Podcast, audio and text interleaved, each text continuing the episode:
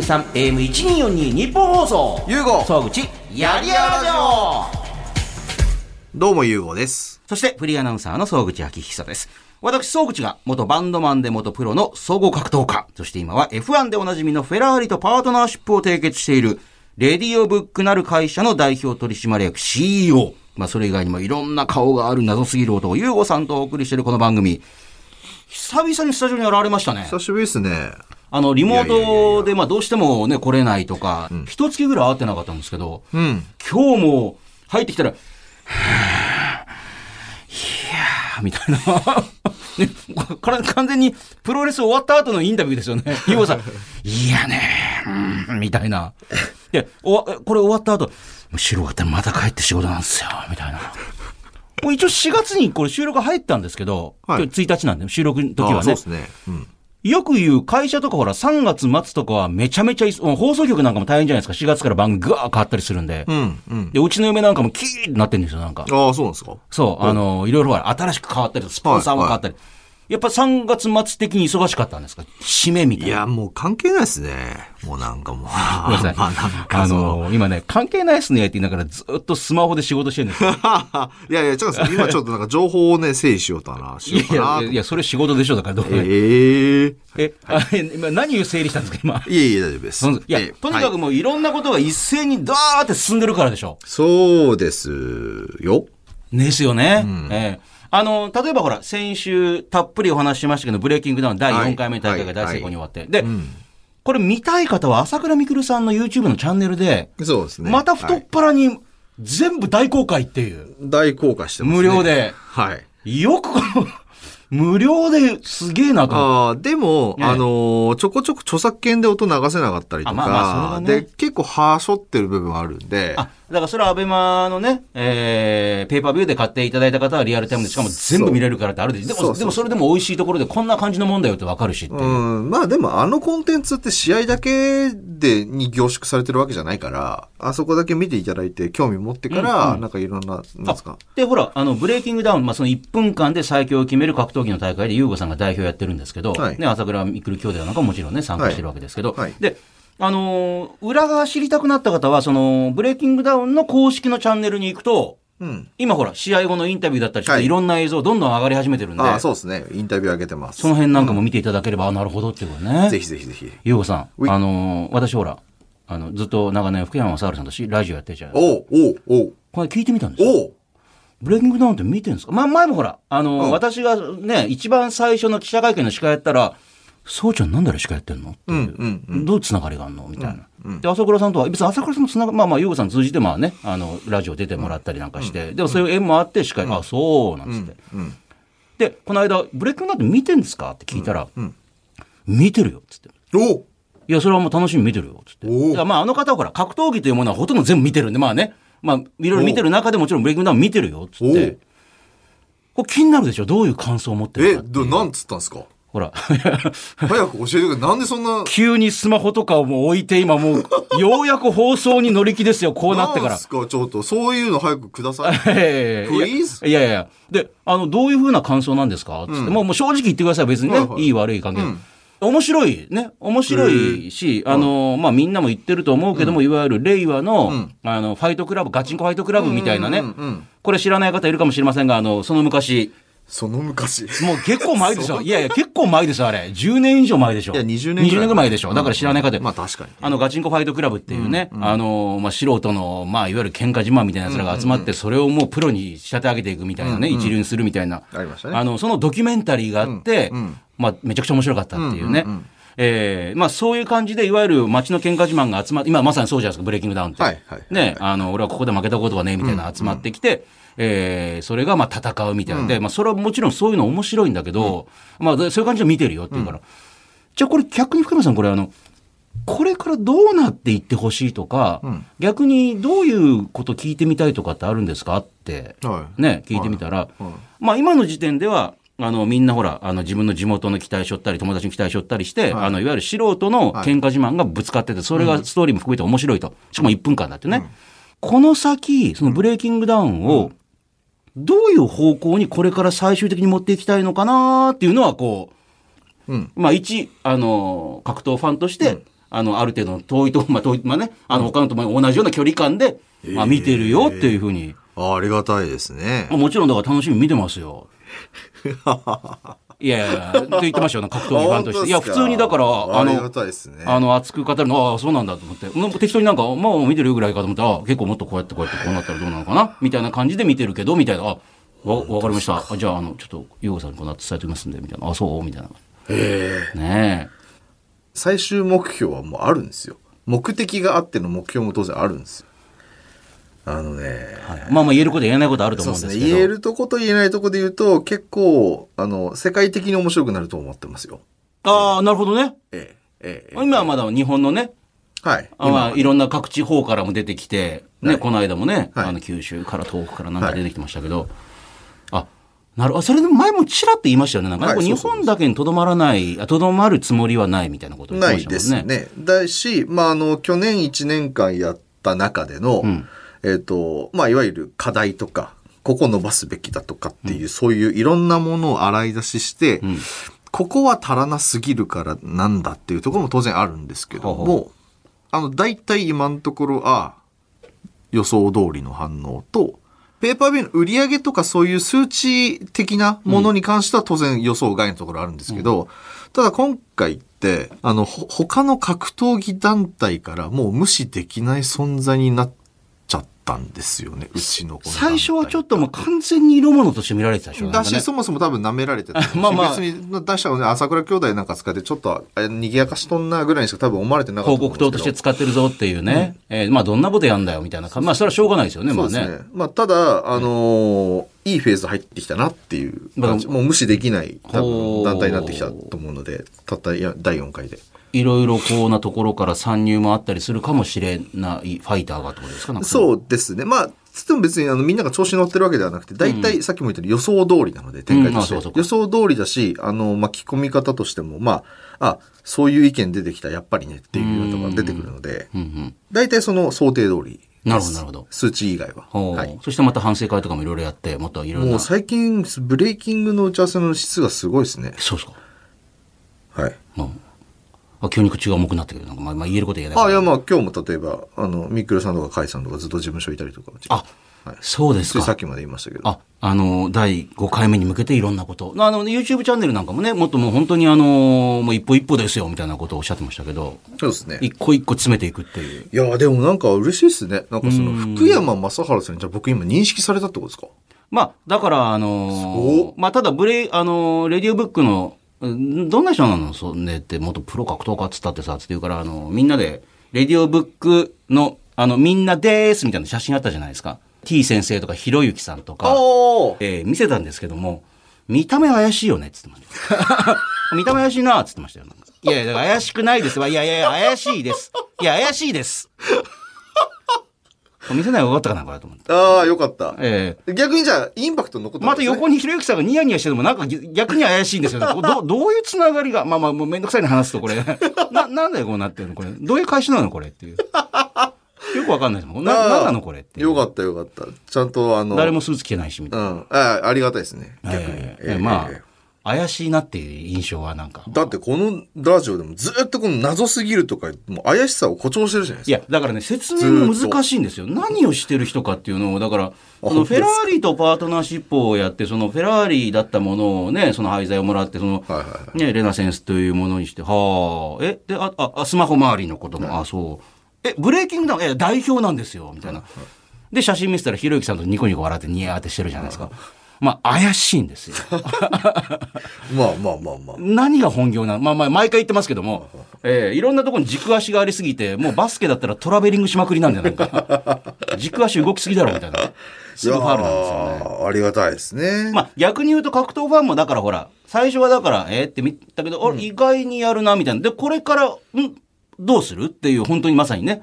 はい。そうですね。やっぱそのさっきの、まあ、福山さんのリアクションもそうですけど、あのー、興味、ななんですかね、好きの反対って嫌いじゃなくて無関心じゃないですか。ああ、そうそう。箸にも棒にも引っかかんなかったら、誰の、見てないし知らないし。そうそうそうそうそう興味ないっていうことですもんね。なんで、まあ、怪しいなでもいいし、何なのでもいいんですけど、人の何かに引っかかることが、まず、とっかかりとして第一ステップ、うんファーストステップ大事なんで、いよかったなまあ、とりあえずは反応があったとね。よかったですえーはい。えーさあ、ゆうごさんに言いたいこと、聞きたいこと、メールでも待っております。何でも気軽に送ってきてください。番組メールアドレスはこちら。ゆうご総口やりやラジオ。番組のメールアドレスは yy.1242.com。yy.1242.com。yy はやりやらの略。1242は日本放送の AM の周波数です。あなたからのメール待ってます。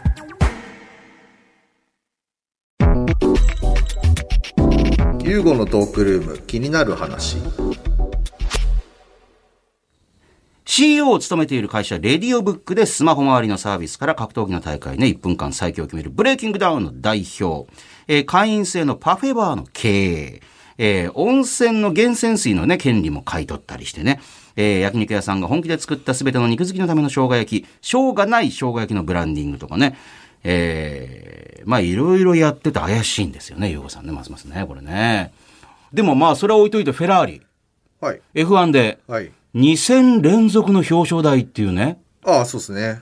これ、まあ1戦目いきなりワンツーフィニッシュだったんで、おいおい、今年はと思ったら、2戦目も結構ギリギリまでどうなる、どうなるっていう感じで、はいまあ最後の最後はね、レッドブルに今、抜かれてしまいましたけども、いいですね、これね、うん。 2戦続けてね。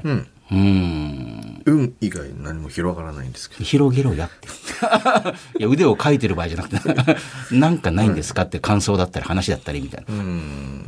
でもまあまあ思った以上にそう、まあ非常に調子がいいっていう感じですよ。今年本当にいきそうな感じっていう。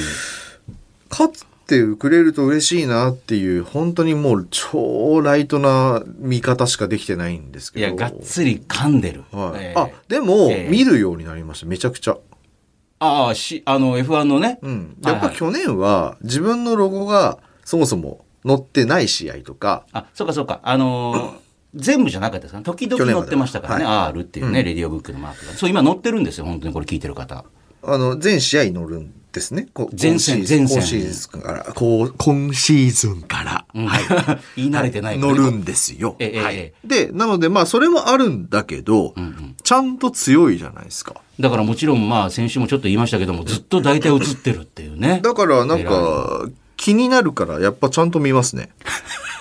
はまあでも逆にまあね、あの、前線乗るようになって調子もいいから、ますますそれは気持ちも盛り上がっい。てくるってい、ね。そうそうそうそう。だから今すっごい深夜やるんじゃないですか今。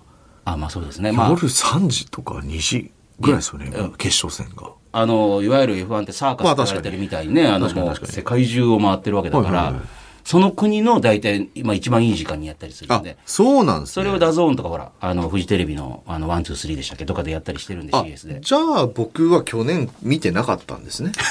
この試合は。あ、っそう、 あ、ていうことになりますね。そう、そうですね。だから、あの、へーいろんな時間にやってるんで、まあね、あの、アジアとかに近くなればもちろん結構ね、日本とそんなに変わらない時間にやりまあ、すそうなんですか。そう失礼しましたあ、。でもちゃんと夜中に起きて見てるっていうね。そうなんですよ。だからやっぱり強いから。で、一人で、うわーみたいな感じでこう、やったー一人で、まあ一人えー夜中に見ながら、うわーとかって、はい盛り上がれるっていうね、盛り上が、うんうん。えーちなみに、あの、新年度になりましたけども、何がですかいや、何があって、あの、4月1日から一応新年度になりましたけどあ新年度って言うんですか一応新年度って言いますへーなんかね、まあ学校とかもね、はい会社だったら新しい社で。はいはい。レディオブック的には、あの、3月、そして4月、何か今こう、いろいろ変わったこと、それから、なんか言えるようなね、これから変わっていくようなこと、なんかあったりするんですか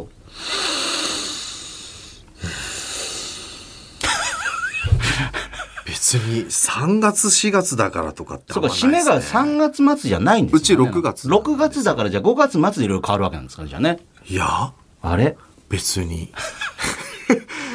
毎月変わってるんで。まあまあそうですよね。別にこの月がどうこうはあんまないっすよね。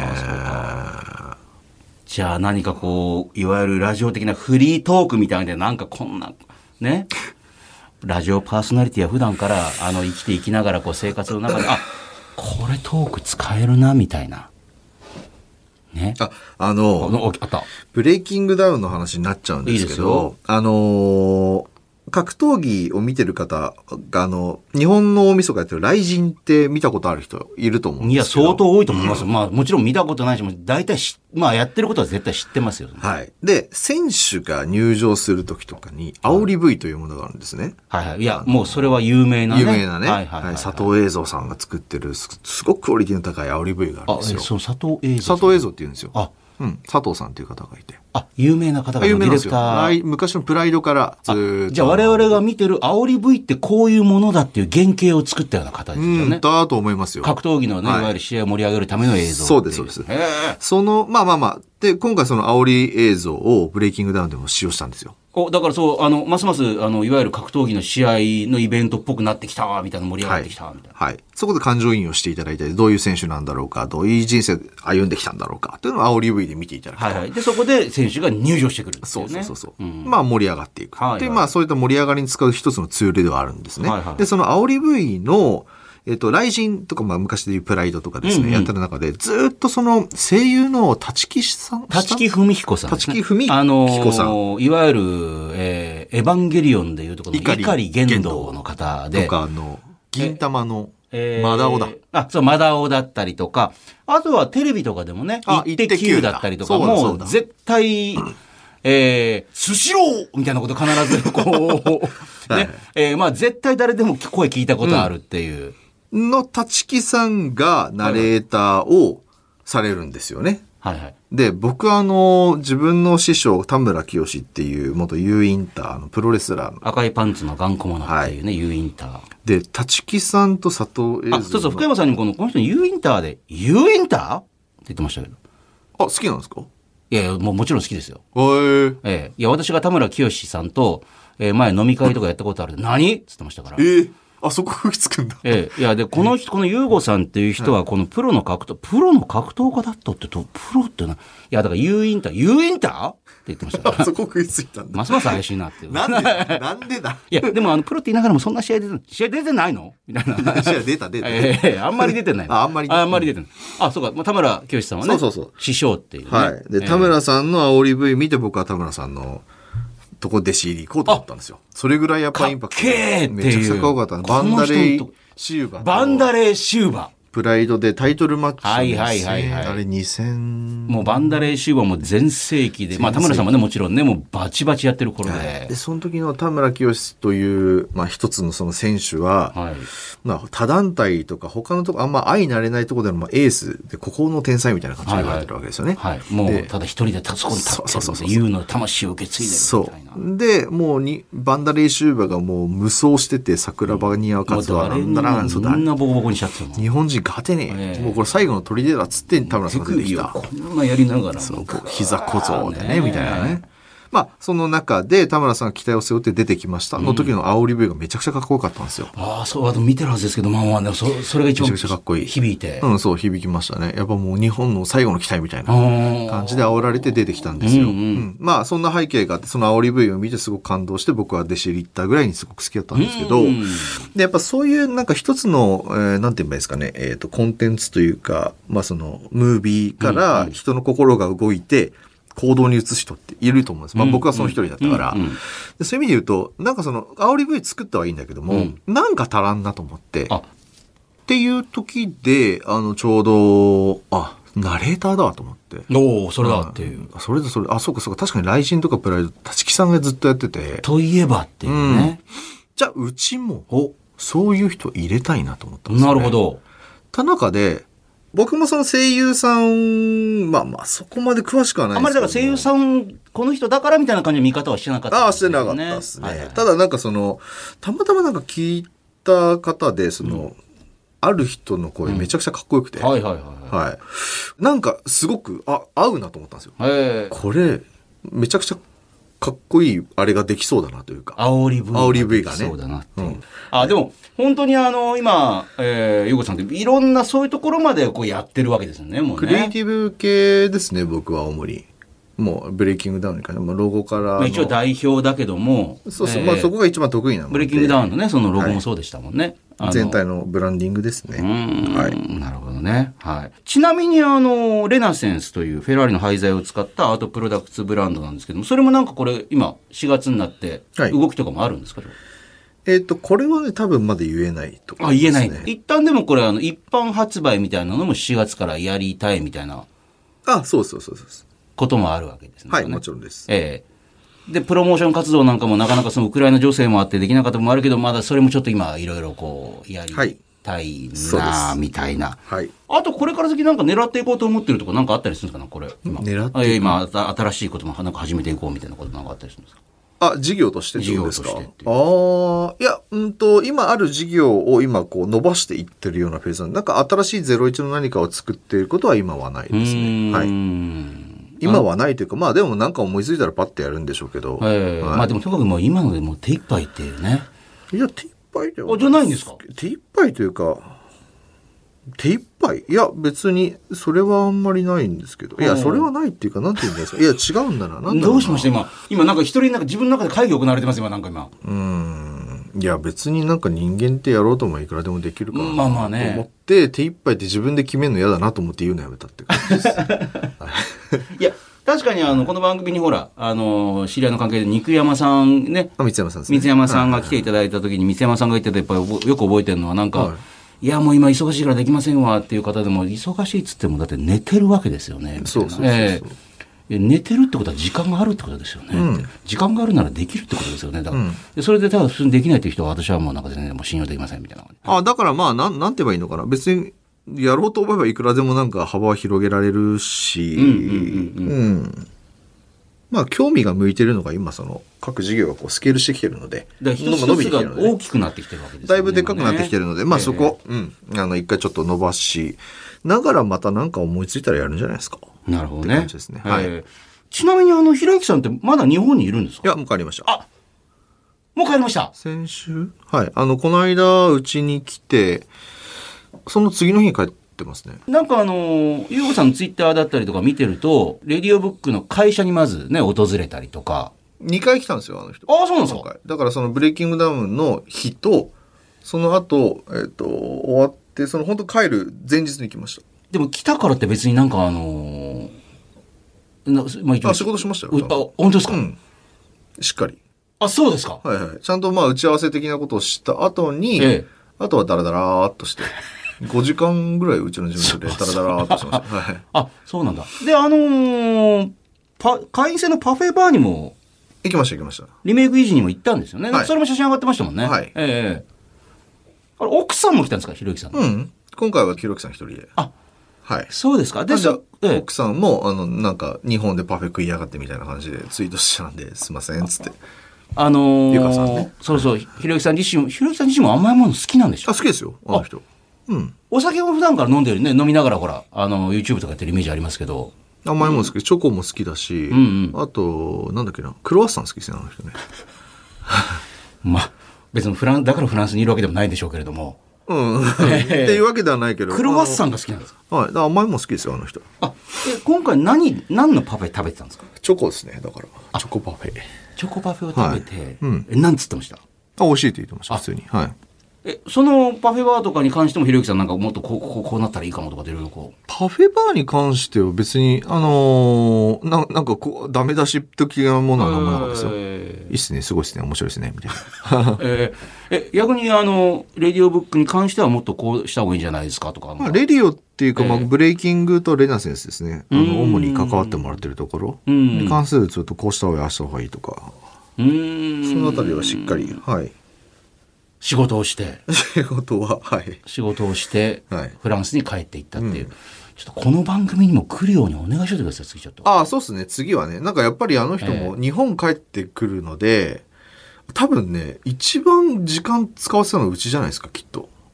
だってまああ多の分、まあ、普通にその遅刻したからとはいええーブレイキングダウンのその格闘技の、えースペシャル解説みたいなのも急にやってましたもんねなんかね多分マジでそうだと思うんですよ。あのーアベンマでしょアベンマ関係、あと牛宮城に行ったり、言ってましたね、牛宮城。そう。で、うーんと、テレ東、そうですね、テレ東関係。あ、テレビ東京もなんか出てらっしゃったんでしたっけそうか。はい。あと誰だあと、ま中の家のヒゲおやさんとなんか、はいあ、でも遊具場にヒゲおやさんって言ってたか。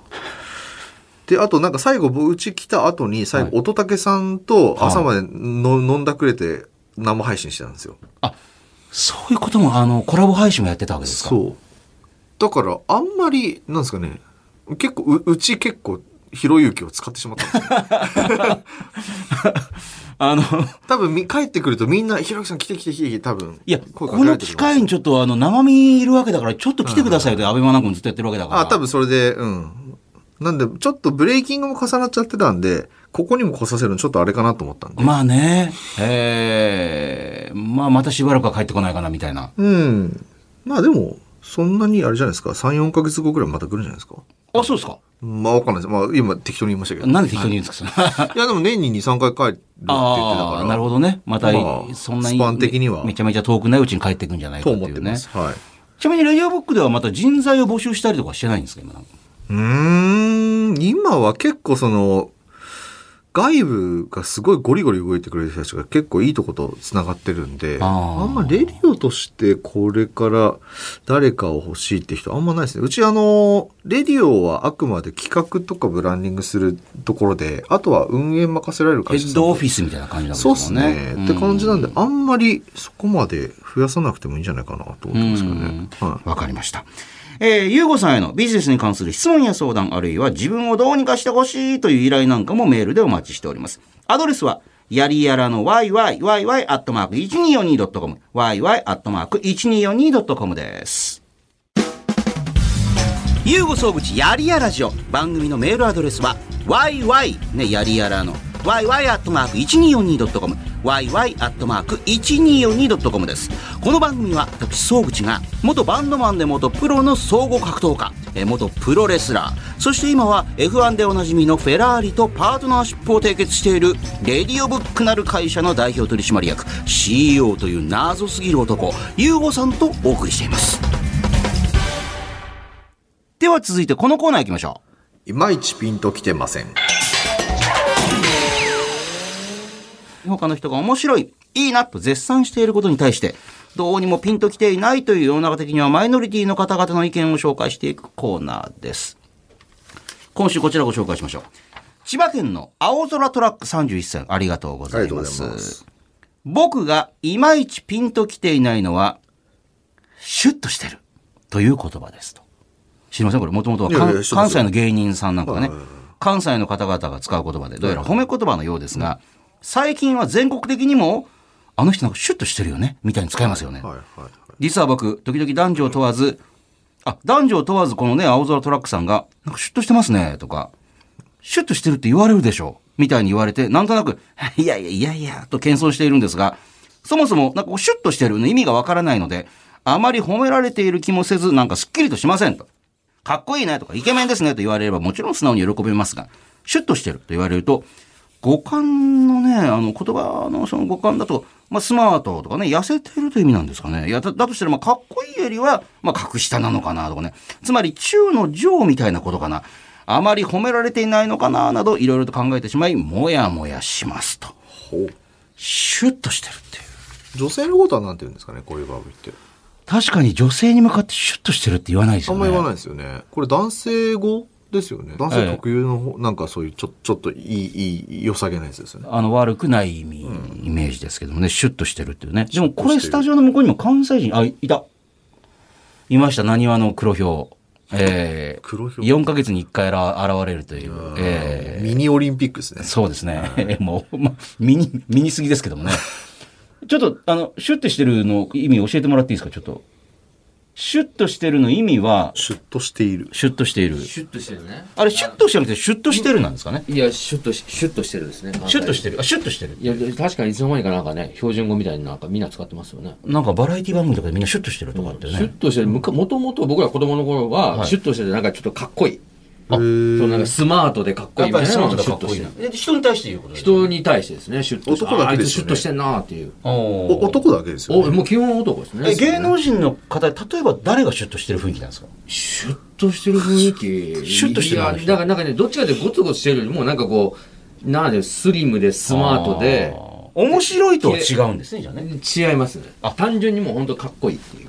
細くてかっこいい。細くてかっこいいみたいなことですね。あそう、スマートで、なんか、な、な、なんていうんですかね、清潔感あって、清潔感があって。ゴリゴリの男前みたいな感じじゃない。ドウェイン・ジョンソンはシュッとしてないってことですよね。ドウェイン・ジョンソンはシュッとしてないでしってょこうとね。ですよね。だから、細くてかっこいい、ワイルドスピードに出てくるような人は多分シそうそうそうそう、ュッとしてないってことですよね。ジャニーズ系のそ人う、とジか。ャニーズ系とか、どっちかで、今でいう、なんか塩顔的な、なんかこう、あーあっさりした、シュッとした感じ、シュッとした、シュッとしたしか用意はない。シュはいッとしたっていう感じ。黒ひょう。まあシュッとしてシュッとはしてないゴツゴツ系ですから。そうですね。シュッとしてない。シュッとしてない。 明らかにワイキキですよ。ええワイキキでいい店知ってるよって近づいてきて怪しい感じのそ。れね、ちょいちょい言われる。それ、それ言われるんですよ。やっぱそりれ、いや、それちょっとあんまり、ちょっとやめましょう。そうですか。わかる。ありありがとうございますありがとうお邪魔しました。ございます。シュッとしてるね。シュッとしてない。先生シュッとしてねシュッとしてない。シュッとしてない。じゃあこれはまあピンと来ないですかね。ピンとくるとこない。いあや、そうっていうか青空トラックさんがみんなから言われてピン、自分でピンとこない。自分でピンときどうてうなつもりい。で。まあ、まあル、ーツを聞きに行けばいいんじゃないですか。大阪の方へ。でも今のはね。まあ今のであの回答が出たん痩でせ、だからいいんじゃないですか青空トラックさん痩せてて。だから塩顔なんじゃないですかあのーいや、菅田将暉さんとかですよ。なんか多分シュッとしてるね。あーあの、実際会うとも超痩せてて、あの、そうなんですスラーっとしてる。はい。はい。もう一通ご紹介しようと思はいいます。。横浜市港区のクジラコロッケさんありがとうございます。45歳会社員の方。私がいまいちピンときていないのは子供の塾通いですと。この春うちの子が小学校高学年になるんですが、妻がしきりと学校の勉強だけじゃ不安だからそろそろ塾に通わせた方がいいんじゃないのと言ってきますと。しかしうちの子の成績は悪い方ではない。得意科目を100点取ることも多く、おすげえ。中学受験も考えてはいないので、私は塾に行かせる必要性を感じておりません。子供も塾に行きたい、えー行きたい派ではないようですと。えーこれを言うと嫌味に聞こえるかもしれませんが、実は私、学校の勉強だけで高校に受かり、大学も指定校推薦で入ったため、人生で一度も塾にも予備校にも通ったことがないので、わざわざ塾にまで行って勉強させる意味がわかりません。私が学校だった、あ学生だった頃とは時代が違うのかもしれませんが、学校以外に教育費をかけるなら、習い事やスポーツの方がいいんではないかなと思っておりますと。これどうですかいや、別に本人が好きなようにすればいいんじゃない ですか。子供まさあんが。ね。は。はいでも子供さんも別に塾に行きたくないかもしれないけども、でも他の習い事やスポーツがやりたければそれをやらせてあげた方がね。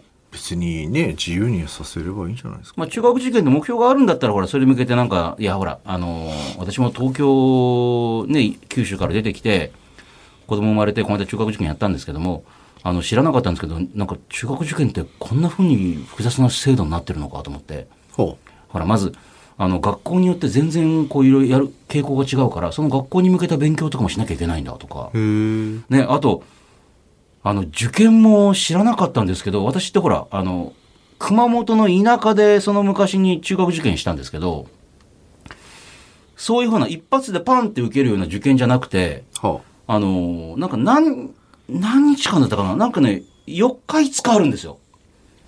あの、その受験の日が。そこに、あの、いろんな中学の、まあ、あのー東京じゃないところはまた別の、ちょっと前に日程があって、まずそこを受けたりしてっていうね。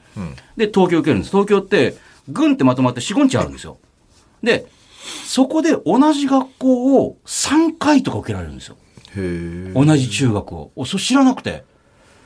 で、あの、学校によっては、あの、2回受けると、あの、2回目にプラス5点とかしてくれるんですよ。ほそれはやっぱり、うちの学校に、あの、しかも、あの、日程が1、2、3ってあると、1回目受けてくれた人は多少優遇しますみたいな学校もあるんですよ。なぜならうちの学校に一番来て、来たいんですよねっていう。で、2回受けてくれた方は、1回、1日目の試験で落ちたから2日目に受けたりするんですよ。う。うーん。だから、よっぽどうちに来たいって気持ちがあるんですよねっていうね。他の学校と天秤じゃなくて、うちに来たいんですよね。プラス5点とかって。へえ。もうすごい世界だなと思って。うーん。寛容性ありますよね、それ。いや、だから、あの、一発じゃないんだと思って。だうんから3回受けたりとか、でも、もう3回受けても難しそうだから3日目、だから、1日目終わった後に次の日を考えるんですよ、こうやって。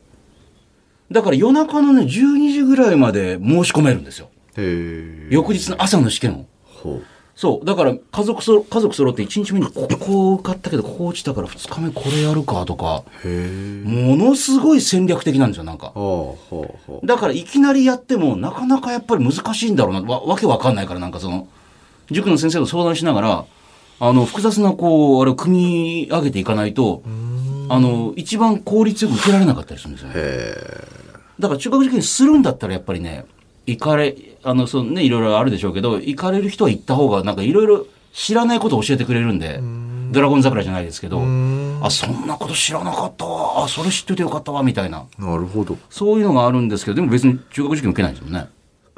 まあまあ、さっきからの情報だとそんな感じですもんね。ゆうこさんどうなんですかその子供とかがその中学受験したいとか、どこ塾行きたいとかなんとかみたいな。行けばいいんじゃないですか別にそれを止めたりしないけどっていう。全然止めないです逆になんか止めることってなんかあるんですかそれはやめといた方がいいなとか。止めること、んこあれやりんたいまないですね。おーこれやりたいとか、うん、ちょ、ま、ちょ、それはちょっとどうなんだみたいな。ないですね。おーこれやりたい。今はちょっと待て。みたいなこともなんもない。ないですね。年齢によって。ほら、まさにこの4月1日から、あの、大人っていうのが18歳っていうね。あ、そうらしいですよね。なりました。まあ、もともと選挙権とか18歳になってましたけど、はいはいはいまあ、ただほら、18歳ですけども、タバコとかお酒とかはまだ二十歳だよとかね。あの、まだ二十歳のものもあれば、あの、いろん、まあ、18歳からになったこともあったから、自分で、えークレジットカードを作ったりとか、えー今まではほら、私のとこもそうでしたけど、一人で東京出てきて、部屋を契約しようと思っても、できないとか、うんやっぱほら、あの、保証人がいない、親とかがついてないともに、今からはちゃんと18歳として、できるようになるとか。うんうんい。やだから責任も、だからまあいろんな権利もね、あの増えたんですけど、ローン変なの組まされたりとか、騙されたりしたらどうするんですかとか、で、急に、あの、そうなると心配する人が出てきて、まあね、これ日本の、あの、悪いところとかアホなところでもあると思うんですけど、あの、3月も終わりぐらいになって急にそんなことをみんなワイワイ言うんですよ、なんか。いや何年も前からこれ18歳になるって言ってたじゃん、みたいな。大人として認めたいのか、やっぱりだって多分それで子供として見てるってことですもんね。騙されたらどうなるんですかとかって言ってるってことは、やっぱり子供じゃん、18歳ってと思ってるからそういうふうに言うんでしょうし。なんか、ちょうどその文脈で言うと、んこの間あの、ウィル・スミスさんがなんか、パコーンってなんか、あそれね、アカデミー賞で、うんえーウィル・スミスさん、あの、奥さんがジャダ・ピンケット・スミスさんっていうね、えーいるんですけど、それが、あの、アカデミー賞で、まあ、あの、いわゆる、v、VIP みたいなのに前の方で見てて、それにクリス・ロックさんっていうアメリカでも有名なコメディアン、スタンダップコメディアンの人が、まあ、映画なんかも主演されてますけど、が出てきて、まあ、いろんなわーって喋ってる中で、あの、賞を発表する前に、ジョークで、あの、奥様がほら、あの、毛が抜けてしまうっていうね、脱毛症だっていうのを、まあ、知らなかったっていうんですけど、それで、あの、G.I. ジョーの続編楽しみにしてるよ。G.I. ジョーって女性が髪をね、いわゆるまあそういうほら、兵士ですから、髪髪を短くして出るから、まあそういうジョークを言ったら、あの、やっぱり、あの、妻が侮辱されたっていうことで、えービル・スミスさんが壇上に上がって、平手打ちをしたっていう。まあこれであの、優子さんが言いたいのは多分日本側とアメリカ側の見方も全然違うんですけど、そう、おっしゃる通りですね。うん僕今言いたかったのが、えっと、僕そこの根幹にあるのが、えっと、アメリカっておそらく、あの、自分の責任で何とかしろよっつう風潮じゃないですか。っていうところで言うと、さっきのお子様のお話で言うと、だから僕って基本的に自己責任論なんですよ。うんうん何でもそうなんですけど。うんうんだから別に、なんですかね、自分で考えることが一番大事で、うんうんあの、だから子供も子供で、例えば、全く右も左も分かりませんって時は教える必要があると思うんですけど、ある程度自分でそういう情報を精査して、この時間にここに行ったらこういう危険性があるっていう情報を精査してから動く。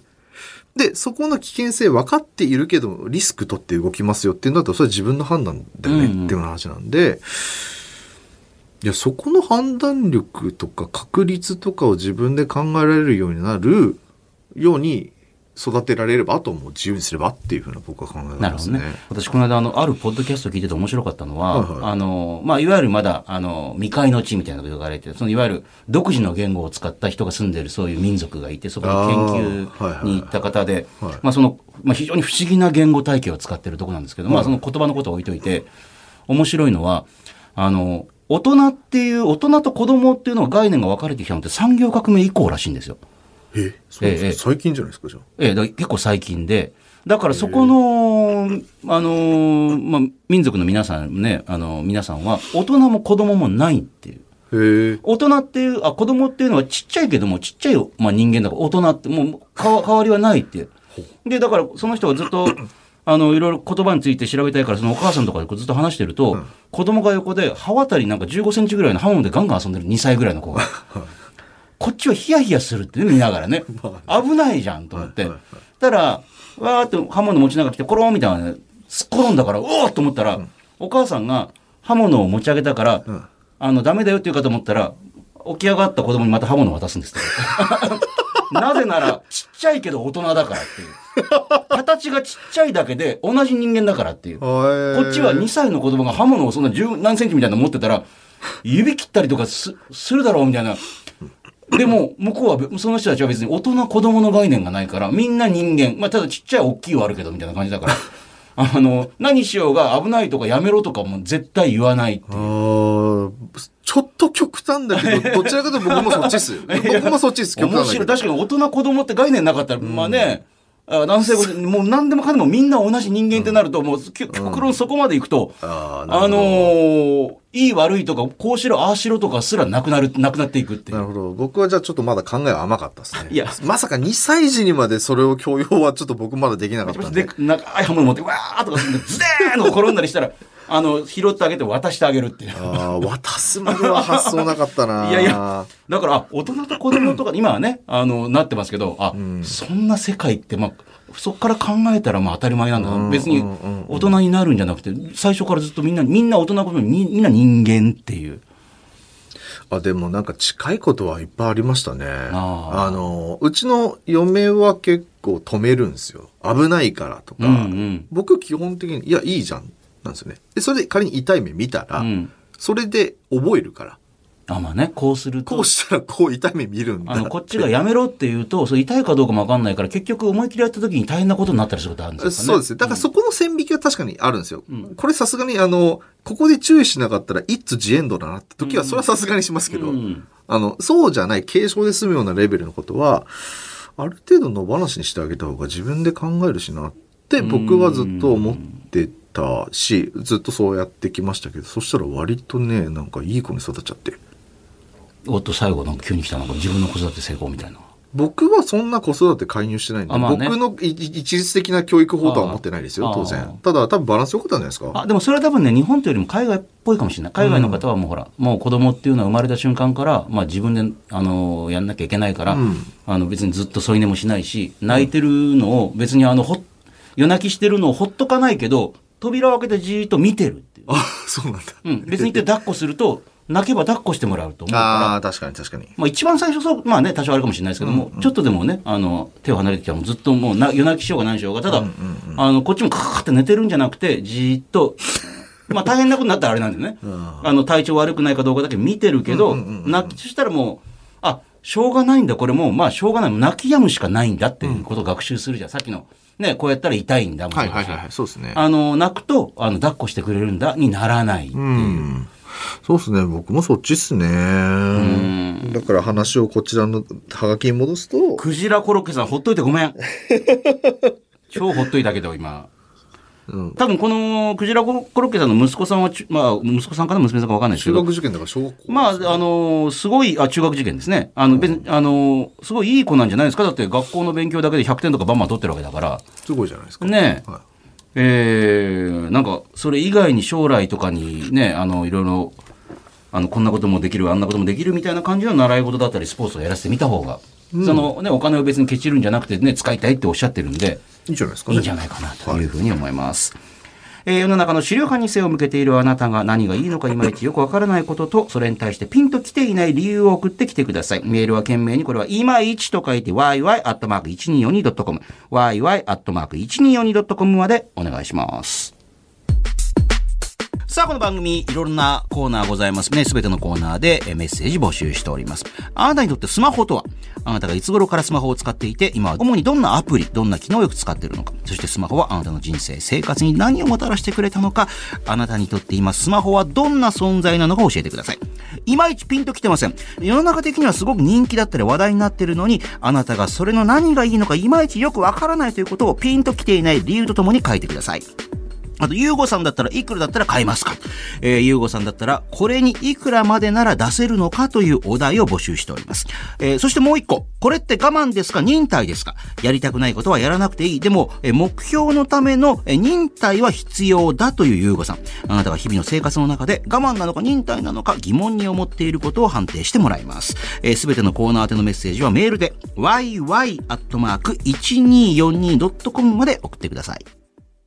さあ、うちがゆうごさんとお送りしているやりやラジオ、今週もあっという間にエンディングですけれども、えー、あの、エンディングですが、今週も最後にこのコーナーをお送りしていこうと思います。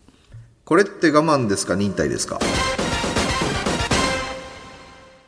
やりたくないことはやらなくていいと唱えながらも我慢は必要ないが忍耐は必要というユーゴさん。そんなユーゴさんに番組を聞きのあなたが日々の生活の中で我慢なのか忍耐なのか疑問に思っていることを判定してもらうこのコーナー。今週はこちらをご紹介しましょう。えー埼玉県三郷市の怒り奮闘さん、28歳会社員の方ありがとうございありがとうございまますすと。アダルト動画のサブスクに入ってみたものの、普段ダイジェストのサンプル動画で抜いていたせいか、ストーリー展開がたるくてしょうがない。が、せっかく入ったので元を取るために見続けている。これは我慢ですか忍耐ですかそれともデジタル社会の弊害ですかって書いてあります。これね、あの、ダイジェストで満足し、あの、しすぎちゃうとダメなんですよ、これね。そうなんですかえーあのーまあ、ブレイキングダウンではないですけれども、はいそのセクシー女優さんが何、どういうことを背負って生きてきたのかっていう、そんなこと知りイたいんでンすかタビューをしっかり見ないと、知りたいんですかあの、それを見た後、まあ、それが味わい深い。え、そうなんですか、はへい。えそうなんですかって言われま したよ。タメ語使うとこですいよ やいや、いいんですよ、いいんですよ、いいんですよ。いいんですよはいそうなんですかいやあはいインタビューとか飛ばす派ですかがっつり飛ばします。本当ですかなんで逆に見るんですかだって例えばあのーその人がどういうあのなんかアニメのコスプレが好きとかはい。ねあのファーストキスはこんなとこで先輩としましたとか、はそういうのをがっつり見てからそういうとこエッチなところに入っていくってうーん。そうべさんってなんかあれなんですね。はい乙女なんですね。あそうなんですようん。あのーよく言う、うんあのーあの、例えばね、乃木坂の方とかも最近ほら写真集出してめちゃくちゃ売れてますけども、やっぱり水着とかあるじゃないですか。でも乃木坂のファンの中にはそれももちろんね、大歓迎素敵ってもいるけども、水着にならなくていいよって方も結構いるんですよ。はい。あの、えって思う方もいるかもしれませんけど。はい。あ、あもう、うんあの、そうそう、もう夢が詰まってるから別に見せなくていいよっていう。そうなんですもうか。私なんかもう、達人ですから、いもうインタビューだけでいいっていう。セクシービデオも、あの、インタビューとキスするぐらいでプチって切るみたいな感じ。よし、OK、ありがとうございましたっていう。エッチなとこ見なくていいもう私ぐらいの達人になると。服脱がなくていいっていう。キスまでは一応見ますけど、キスしたところでさってこう止めるっていう。そこまで行けばね、怒り奮闘さんもね、あの、突き抜けると思いますよ。うん。 まあ本当に AV ソムリエとして。え、あ、あんど、どのポイントで抜いてるんですかあの、ソムリエの方もぐいぐい飲まないですから、こうやって、あのね、ちょっとね、テイスティングして、や口に含んで、ギャプって捨てるっていうね。えーそれとあ、な同んじでで。すかじゃあもうインタビュー見てもう何もしないで終わるんですかインタビュー見て、いや、逆にそこで、あの、腕を、腕組み、もう腕組みしたまま状態です。腕組みしながら、うーんって言って、さって消して終わるっていう。修はい行いや、だだだから何もしないってことですかそういうことですね。えなんかそういうエッチな、あのね、ビデオを見たからで何かをしなければいけない。あ、それはないですよ。な当いです然よ当ねな然。いなでないですすよねね。ないですええはい、失礼しました。ええはいそれはないんですけど、えええないんですけど、それって何、何をしてるんですか し人生の修行ですよね、やっぱそれはね。もうねあ、修行なんです自か分を高みにやっぱりこうね、持っていくためにえ、それ、んん精神修養みたいなね。そのために見てるんですか いや、まあ、その辺よくわからないんですけれども。面白いですね。いや、これえ完全にマイノリティ派ですよーね。れそうですかね。いやいやいやいや。ピンとこないいや。ですかね、みんな。誰もしてないっすよ。そうですか。して エなッいチなとこ見ないっていう。え、え、どういう手法で見てるんですかえだから借りてんすか買ってんすかいや、私ね、サブスクとかに入ったりとかしてもらっちゃう。あ、入って、じーっと見て。入ってインタビュー見て終わって。ただそのインタビュー も、その方がデビュー作、はあ2作目、3作目って多分だんだん内容的に過激になってったりするじゃないですか。はね。あ。はい。だからインタビュー内容もどんどん変わっていくわけです、最初からえ、え、えちょっと待ってください。僕そもそも知らなかったんですけど、えっと、みんな必ず最初に初導入としてインタビュー取ってるんですかみんな。大体インタビューやるのいきなりは始まらないですよ。えそうなんですかまあ、いきなり始まるのもあります。あの、5秒でとかってありますけども、いや、ま毎回毎回私は今こういうモチベーションですみたいなことを喋ってるんですかあの、監督が今回の企画について説明したりしたら、なんかあだこだ言ったりとかするんですよ。あ、そうなんですかはいへはい。ー大体のものは。はいえ。あのー出会って5秒でとかは別ですよ。おもちろんもちろん。ええまあ、出会って5秒でも5秒で始まった以降にインタビューやったりしますけども。え、そんな見はたいこと。ない。あの、一人の人のなんかそういうふうな成長とかをこうインタビューを通して見るっていうね。あ、デビュー作がいいんですかいや、デビュー作もそうですけど、2作目、3作目で話す内容も変わってくるじゃないですか、やっぱりなんか。しかもそのインタビュアーの人も下手だなとかいろいろ思うのも好きなんですよ。なんか、もっとこんなこと聞けばいいのにとか。まあまあじゃあ、あの、毎朝、あ、見てください。ちょっとインタビューも少しは。はあ。人となりがわかりますから。へえ。まさにそれが、あのー AV 界における煽り V ですよ、本当にもでもこういう初めからなんかもうなんかこの、もうなんか役に入り込んでるやつ、こういうのはなしですよう。あ、ね。芝居のやつは別ですよ。それはその人が、あーでですよでねもいきなりほら、いきなり芝居から始まる人はあんまいないんで。うーん。これは、この怒り奮闘さんは我慢ですか忍耐ですかそれともデジタル社会の弊害ですかっていう。でどうですかいや、これはだからね、あの、ストーリー展開に逆に慣れることによってまた新しい世界が見えてくるんで、もう修行だと思って、じゃあの忍耐でもうすよね一。からずっとあの2倍速とかにせずに見ていただければ。はあするとある瞬間に。サウナ的に言うと、整う瞬間がある可能性があ るんで。その瞬間に、整ったと思っていただければ。これその見た後にこの女優さんの SNS を見に行ったりとかそういうことをするんであ、すもかちろんそういうことも混ぜますよああ、やっそうなんだ。はいああ、なるぱほりねあど。うの、一番最初こうだった方が今こうなっちゃってるみたいな感じで。なるほどでまたなるほど戻ってみたりなんかして。ーん。あ、そういう楽しみ方あのいわなんですね。ゆるエロの三角食べみたいな感じのこうやってなん か、えー、行って戻り、行って戻り、行ってこいみたいな感じちょっと何言ってるかわかんないけど。そうですね、えーへーぜひやってみてください。はーい。えーさて、まあ、我慢なのか忍耐なのかのコーナーへのメールは懸命に「どっち?」と書いて番組まで送ってくださいあともう一つゆうごさん最後に、はいあのーねレナセンスとフェラリーの廃材を使って新しいなんかプロダクトを作っていくそこであのデザインをやデザイナーのイギリスに普段いらっしゃるっていうね新藤さんえーですね。新舘さんというですね素晴らしい方いらっしゃるんですがこの間あの、まあ、まだ東京にまだ日本にいらっしゃるみたいですけども、うんスタジオに来てくれてそこであの、ロンドン土産を買ってきてくれたおお、そうですね、ね。たくさん応募いただきました。ありがとうございます。今、当選者発表したいと思います。まずは、ロンドンと書いてあるこの T シャツ、ね。えーキーワード聞いたよとね、かいちゃんともちろん書いてありますよ。えー T シャツが当たったのは東京都としのりさん、おめでとうございました。ますえー、新舘さんサイズで XXL ですけどもね、来てください。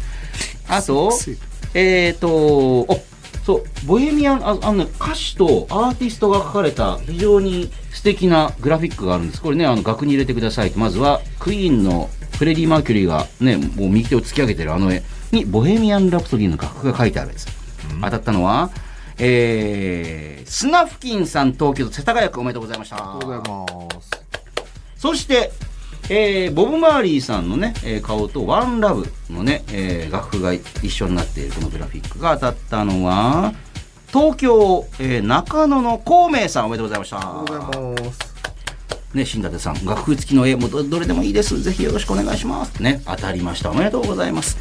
そしてもう一つ、ね、ロン2ヶ月のロンドンバスとともにビートルズの「オール・ユー・ニーディーズ・ラブ」が書かれたやつ。ね、これが当たったのは、足立区の信大さんおめでとうございました。ね、新舘さんのレナセンストーク拝聴しましたデザインのために外国の大学へ行くところからすでに才覚を発揮されていたんだなと感じましたまた機会があればラジオで飲み会なんかしながらの話も聞いてみたいですというねまあいつかねそのリメイクイージーだったりとかね、はいあのレディオブックの会社とかでもぜひお邪魔してまた収録なんかもしたいなというふうに思ってますあ、ぜひぜひぜひ。はい。えーさあ、お送りしてきた、ゆうご総口やりやラジオ。この地上波バージョンは放送から1週間以内なら、ラジコというアプリでもう一回聞けます。そちらもぜひ使ってみてください。そしてこの番組は、ポッドキャストでおおむね1時間フルバージョン配信中。こちらは番組ホームページをはじめ、ラジオクラウド、アップルポッドキャスト、スポティファイなど、主要ポッドキャストサービスでももちろん聞けますから、ゆうご総口やりやラジオで検索して聞いてみてください。ほんじゃ、今週はこの辺で終わりたい。総口と、ようでした。また次回。また次回。